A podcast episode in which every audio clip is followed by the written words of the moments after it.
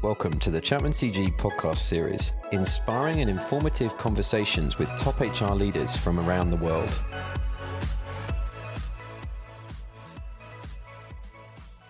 So this is Alan Mate, uh, Managing Director of Chapman CG, covering the Americas region, and welcome to our latest podcast series. Now, many HR leaders aspire to be a CHRO, yet many divisional HR leaders in the number two position often face the equivalent of a glass ceiling trying to break through to the top job. And more often than not, external candidates end up getting selected as replacements, leaving these individuals stagnating in their roles and not getting the key experiences they need and want to make the step up. We are here with Kurt Landon, CEO of HR consulting firm Inspira, to discuss some of the key things you should be thinking about on your journey to the CHRO position, and perhaps even finding career satisfaction via a different route altogether. Kurt brings a wealth of international experiences to bear, having worked in significant global HR leadership roles with highly reputable companies such as Accenture, Pfizer, J&J, Expedia, and Biogen. Kurt was also the CHRO of Pinterest before setting up his own business. Kurt, welcome. Would you mind giving us a brief overview of the work you are doing at Inspira and what it brings to the HR community? Absolutely, Alan. We uh, at Inspira, we're a boutique HR consulting firm. We started the firm uh, about two years ago, and we work with uh, companies uh, at all different stages of evolution, different sectors, industries, and geographies. And the work we do is really primarily in the strategic human capital space. And we set out to really solve problems in the talent space that have really been left with uh, less than suitable solutions, sort of those uh, things about HR talent and culture that uh, sort of leave us scratching our heads, uh, things like performance management, uh, inclusion and diversity, uh, talent management, attrition and retention, manager capability and effectiveness, to name a few. And uh, our business is really growing because I think we're tapping into something in the market. Uh, there's a special role for HR practitioners to play who sit outside the organization, and perhaps we can talk a little bit more about that. But um, that's a little bit about uh, what we're doing with our clients right now. Being a global HR citizen and having networked and, and working with hundreds of HR leaders over your career, you're in a very unique position to be able to offer this insight. Do you see that most are still following the traditional route into a CHRO role? Well, you know, it's a great question, Alan. I, I would say it's a bit of a tale of two cities. There's sort of two mm. camp aspiring HR leaders who have a desire to be uh, one day in the top job, such as a chief human resources officer or a chief people officer. There are a number of individuals who are uh, gaining key experiences in larger organizations. These are often global MNCs where there are big divisional number two HR roles reporting into the head of HR. And they're working their way through the labyrinth of these large organizations uh, in hopes of being in the succession pipeline plan uh, for the top job and, and to get that job one day. And if not getting that job there, that they would perhaps get a similar job to the top job in a in a peer organization. And and I really was one of those individuals for many years. And again, we can talk a little bit more about that. But that's mm-hmm. one camp. The other camp, uh, I would say, are the individuals who at some point uh, sort of uh, jump ship, so to speak, and take a step back in terms of scale of organization. Maybe they go to a, a startup or a much smaller organization to immediately move into that top job. So they maybe are in a number two or number three HR job in a big organization. They leave and maybe go to a startup uh, and immediately are in that head of HR job, which may or may not, by the way, have that chief of nomenclature and title. Um, but they're getting that experience, albeit in a smaller context. And, and so I really see sort of a, a bit of a tale of two cities in, in that way. Looking at CHROs and looking at business leaders who are assessing kind of readiness into the top job for people in the number two position, what can they do? What, what can they offer in terms of advice, in terms of guidance to enable their number twos to be, be succession ready? Well, you know, there are a collection of key experiences that I think uh, these number two HR leaders who have these big divisional jobs really need to get exposure to um, and get under their belts in order to be not only ready to take on that job, but to even stand a chance of uh, being able to put their best foot forward in a selection process for one of these top jobs, whether it be the internal process when that that top job becomes available in their current organization, or if they're interviewing for the top job for an external organization. A, a great example of this would be uh, executive compensation and board work. And this is a really interesting one because throughout my career, uh, especially once I became an HR executive and I was in, you know, a variety of number two HR roles, that was always sort of this elusive thing. Uh, the CHROs. I worked for and headhunters and other individuals would always say, you really are going to need to get exposure to work and executive compensation if you want to be a chief human resources officer one day. And I would say, great, let's get started. Let me help you. Uh, why don't I be your sort of equivalent of an intern and help you prepare for board meetings yeah. or you know maybe you can walk me through and show me you know t- kind of peel the curtain back so I can see what this mysterious thing is. And you know, the answer was always very consistent, even though I worked for so many great HR leaders. So it's not an indictment of them. It's just to say that by nature of what it is, it's very confidential because you're dealing with CEO pay and C-suite pay, mm-hmm. and board dynamics can be challenging and complicated. And so it's a really big deal to take someone in who's not part of the C suite and who's not the chief human resources officer herself or himself and expose them to that sensitive work. But without that, you don't have the requisite experience you need to be able to get that top job. And then it's this cycle we all know all too well, regardless of what field one is in, which is you need the experience to get the job, and to get the job, yeah. you need the experience. And so it's a bit crazy making.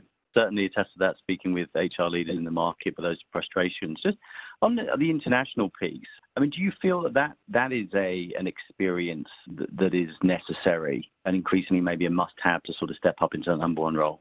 Well, you know, a great question, Alan, and I'll, I'll maybe provide two different answers because I think it depends what type of chief human resources or chief people officer role the individual envisions getting. If you stay the course, uh, you know, if you're in a big divisional number two job with a global multinational corporation and you stay the course, end up hopefully getting that top job or a comparable job with another global multinational corporation, then absolutely no doubt, if you don't have that global experience, I think you'll be very ill equipped to run the people function for a global organization.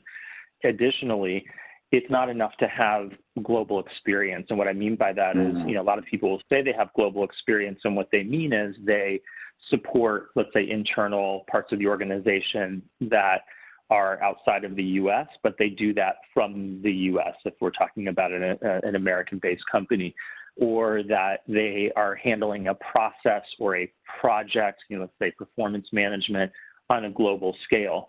Also considered global experience. But when I say global experience, and when you ask the question, I believe we're, what we're thinking is living and working in a country outside of one's sort of native country. And, and I think that experience is very different from just having global scope of responsibility you know, I was sort of brought up in my life the way I was raised to be a citizen of the world and study and work and live in as many different regions and countries as possible. And I, I maybe took that too far. It's probably spent more time outside of the U.S. than I did in the U.S. But that really, I think, enriched my skill set as well as my worldview and it's not the same as as just having global scope of responsibility. But if you are in that other camp and your intention is or your decision is to go head up HR for a startup, it may be many years before that startup operates globally. Even then, I would say, I think just to be a good citizen of the world these days, having that worldview informed by living and working abroad cannot hurt and most certainly can help. Because even in a lot of these yeah. startups, while they may not have operations outside of the US, they may be working with a contract manufacturer in China or a they may have some kind of fulfillment center in a country outside of the US um, or a key vendor who's not American. And so having that cultural agility and competence will be really important. Fantastic. thanks, thank you for sharing all of that. Sure. Um, the sort of group of individuals who are sort of sitting in that number two position, it, it's not kind of working out for them in terms of stepping up as quickly. What what other avenues are open to them to maybe then sort of maybe take a side step into and then up into a CHRO role or, or something different? Well, I think you know part of what I've learned, and and I think it took me a while to really appreciate this, is I do think there can be value in considering this alternate path of uh, perhaps leaving the large global multinational corporation divisional HR executive jobs maybe earlier than one would would normally anticipate and not just waiting around indefinitely in hopes of getting that top job. I think there should be a bit of a time box to that. If if achieving kind of that aspiration of being in the top job is important, you know, some people may not have that aspiration, in which case I don't know that my advice would apply. But if the individual wants to be a CHRO or CPO one day, then I think she or he should really consider okay, I'm going to be in one, maybe maximum two uh, divisional HR executive jobs, those number two jobs, and I'm going to give it roughly this amount of time, you know, two years, three years, four years per job but but overall kind of cap that. And if they're not able to break through this sort of glass ceiling of sorts that you talked about in, in the introduction, then I think considering this alternate path could make sense and to step out of that world and to try and secure one of these head of HR jobs for a small startup. And that comes with its own set of challenges, but mm. I would say about 75% of our clients are HR leaders, first time HR leaders who've, who've made this mm. actual choice. And what I am observing is this incredible time of hyper growth and development and enrichment in their skill sets by taking that leap. And I think they bring with them the experience and exposure that they got from working in larger organizations and learning from these great HR leaders who lead the function for these global multinational corporations. But now it's their time to really learn for themselves and do some of that work that really can only be done once you're in that top job. Thank you. So, and we're seeing that as well out there in the market that more and more individuals are looking to move into that job earlier in career as opposed to, you know, maybe after 25, 30 years. We're certainly seeing that shift down to, you know, 18, 19, 20 years, people wanting to put their hand up to take that, that chance. So, you bring up a good point about the time duration, you know, and at the risk of my intention is not to be self gratifying, but I, after 21 years in my career, I was still one of these individuals, you know, at that point in my fifth big number two HR executive divisional job with a big global multinational corporation. Always a bridesmaid, never a bride. When is it going to be my turn to be able to move into that top job? And what I started seeing was people who had worked for me on my teams as HR directors and HR managers who really had they were leapfrogging me. They they were making that choice to go out there and accelerate getting into that top job while taking a step back in terms of size or scale of organization. And now some of those individuals who worked for me 15 years ago, they've already been CHROs and CPOs for five, six, eight, ten years. And so, you know, once they get the first one under their belt with one of these smaller organizations, then they start working their way back up in terms of larger and larger CHRO or CPO roles. And I see some of the individuals who didn't make that move, and they're still in these big number two jobs uh, with these really large organizations. And maybe one day they'll be selected as CHRO, and maybe they won't. But they seem to just be continuing to sit at that number two level. And I have no doubt they have incredibly rich development and experiences even in those roles. But I would say the world needs them out there. There's a need yeah. for really great HR leaders now more than ever. And I know you're seeing that in your practice. And so there's demand for them out there. And I would encourage them to maybe take that risk and consider uh, taking that alternate path. We're seeing very much that. So, I mean, having such a varied experience, you've, you've obviously worked with many leaders, business leaders, HR leaders all around the world. Looking back and thinking, you know, what, what advice would, would you have liked to have received then earlier on in your career about building maybe into that transition or more broadly a kind of successful HR career? To build really authentic and deep relationships with HR search firms. You know, I think uh, unfortunately, some HR leaders who are sort of mid-stage or even are at that, you know, at the, in those big number two jobs, I think they they see that contact with uh, search firms perhaps as, you know, when I need them, I will call or I'll pick up their call when I'm looking almost perhaps like what you would do with a, an estate agent or real estate agent if you have to right. buy or sell a home. And I remember receiving advice from one of my mentors and former uh, bosses, Ken DiPietro, who was the CHRO at, at Biogen and is just an amazing leader. And he gave me the advice. He said, build those relationships. You can learn a lot from, you know, quite frankly, people like you, Alan.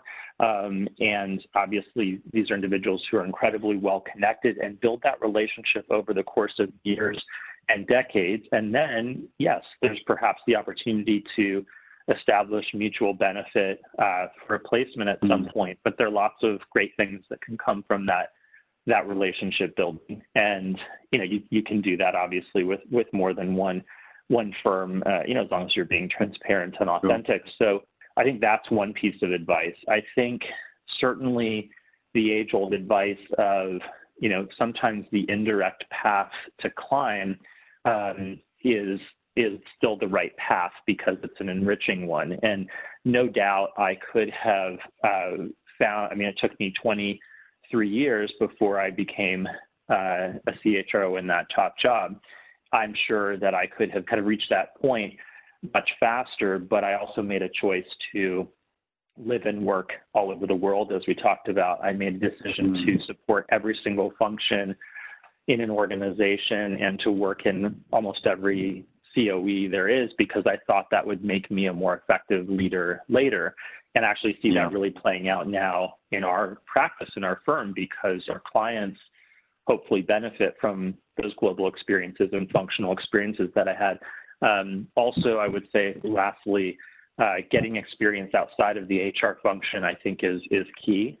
So I did have the opportunity when I was at Expedia to uh, both work in the HR function, but also do work outside of the HR function for the company, company's India expansion program and play a leadership role with that. Similarly, at Biogen, I was able to uh, help um, uh, with one of the spinoffs and take a company public. And so these were, you know, experiences that really enabled me to build my business acumen uh, and show my leadership capability. So I think those are additional things, pieces of advice I would give, even if in the short term they they slow they seem to slow things down a little bit. Look, looking at sort of you know broadly what companies should be thinking about now, then, um, and, taking action on now, um, maybe with individuals who they are seeing kind of rising up and maybe being a bit restless. Is there anything you could you happy to share there? I'll back into my answer by saying what I've observed and experienced is that uh, you know, a lot of cases, and I'm not going to lie, I also certainly did this with people who worked for me. You, you have these great people working for you who are starting to get restless and declare their aspirations to be in the top mm-hmm. job. And, um, and I think, uh, you know, you want to retain those individuals in the organization. You don't want them to leave. Um, I, I had a bit of a different uh, approach and mindset, and this is certainly one I would recommend, which is uh, that it's not only what's best for the company, um, you really need to think about what's best for that individual. And perhaps it's not best for the company if the individual isn't really getting their needs met because then that person may not be fully engaged or bringing their full uh, self to work. And I also just happen to think it's not great karma to keep people sort of trapped in a role and going to help them achieve their aspirations. I think we need to support these individuals sort of in the name of building capability in this wonderful field of HR. So, um, so I would mm. say uh, being willing to let people move on um, or even give them a push if that's what's best for them. I think, um, as we talked about earlier, uh, taking the risk selectively with the right people to bring them behind the curtain on sensitive and confidential tasks like board work and executive compensation.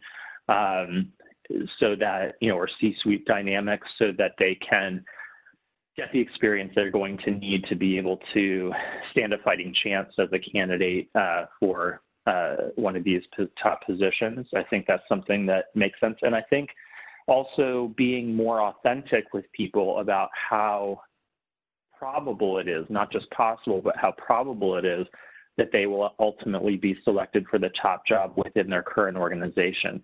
You know, I think there's there's language that I heard so many times for so many years at so many companies of, you know, I'm not just hiring you to be an HR vice president for this division. Mm-hmm. I'm hiring for my successor and I don't plan to be here forever and I could see you coming in doing this job for a couple of years and then you know being my backfill when I move on um, and who doesn't like to hear that but again I, yeah. I didn't really ever see that come to fruition not just for myself but for others as well and so I think there's a more authentic version of that which is I'm also hiring to build my succession pipeline there's no guarantee that you'll get that job, but there's certainly a lot of reasons why you might. And what I commit to you is that I'm going to help you grow and develop and be a viable candidate for my role. But I'm also going to help you grow and develop so that if for whatever reason you're not selected for that role, um, I will let you know that I think it's time for you to move on and you will yeah. emerge with skills and experiences that will set you up well to be a viable candidate for other top jobs. And so I'm signing up to sort of sponsor and help you get a job like mine, whether it's here or somewhere else. And I think that's a bigger commitment, but I also think that's what is needed and is really missing on this issue. You are establishing then a, a longer term relationship with that individual, aren't you? Just out of respect and for, for their own career aspirations. And if they were to sort of move on and you know you cross path you cross paths again down the down the road, you know they will certainly sort of remember and respect that. And I think that's that's fantastic approach. Well, and you um, know, Alan, I think there there are also it just came to mind, but I think there there are some specific things where if if the HR leader in the top job is not ready to move on yet, there are things that the HR leader can do to really accelerate the uh, development and capability of those number two HR leaders who work for them, in addition to just uh, sort of taking them behind the counter, the curtain on some of these sensitive topics. You know, when I was leading the HR function at Pinterest, uh, I took my two highest potential uh, successors, kind of top talent individuals for my role, and I wasn't planning on leaving soon. And what I did is I reorganized the HR function and created two head of HR roles, one for one side of the business, the technology organization, and one for the other side for the corporate functions and the commercial mm-hmm. organization. And then I had all the different COEs such as recruiting and talent management, et cetera, divided into two and had those people report up to these two emerging leaders. And so they were basically each running the HR function for the equivalent of a thousand person company, each with an intact, diverse HR team under her. And that's very different because the divisional HR leadership roles typically only have oversight over one COE or an HR business partner function, and that doesn't give you the experience you need to be able to run the entire function end to end. So in this case, even though I wasn't ready to leave yet, I felt really good about the fact that these individuals would be more viable as successors for my role when I did leave or for comparable roles elsewhere because when they're in an interview and they said, Have you ever run recruiting? Yes. Well, how did you run it? Did you actually have solid line responsibility? Yes, I did. Recruiting, talent yeah. management, employer relations, all these functions reported up into me. And so they were better situated after that. Thank you. That was Kurt Landon of HR consulting firm Inspira, sharing his perspectives on the route to the top job and how HR is leading through challenging times. For more excellent conversations from Chapman CG, subscribe to our podcast series or check us out at chapmancg.com.